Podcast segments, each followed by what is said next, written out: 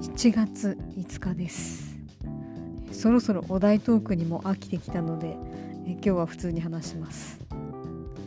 え今日合計3回コンビニに行ったんですけどそのうちの2回で、えー、あんまり態度のよろしくない店員に当たってしまって二度と来るかこんなところって、えー、思ってこうモヤモヤしてたんですけどもね、まあ、そういう時って大抵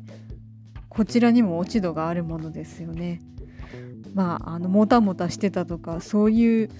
えー、あからさまな要因もありますし、えー、なんとなく発しているオーラがなんかあんまりこう健全なものでなかったりとかまあいろいろその度合いはあると思うんですけどもね。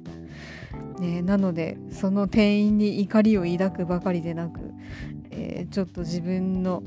え、振る舞い方にも、反省をしないといけないなっていうか実際に、え今日一日会った人にも、え無礼なことをしてしまったのではないかとちょっと反省をしております。えまあそういうことを気づかせてくれるという意味でも、えコンビニはコンビニエンスだなとか、え思ったりしております。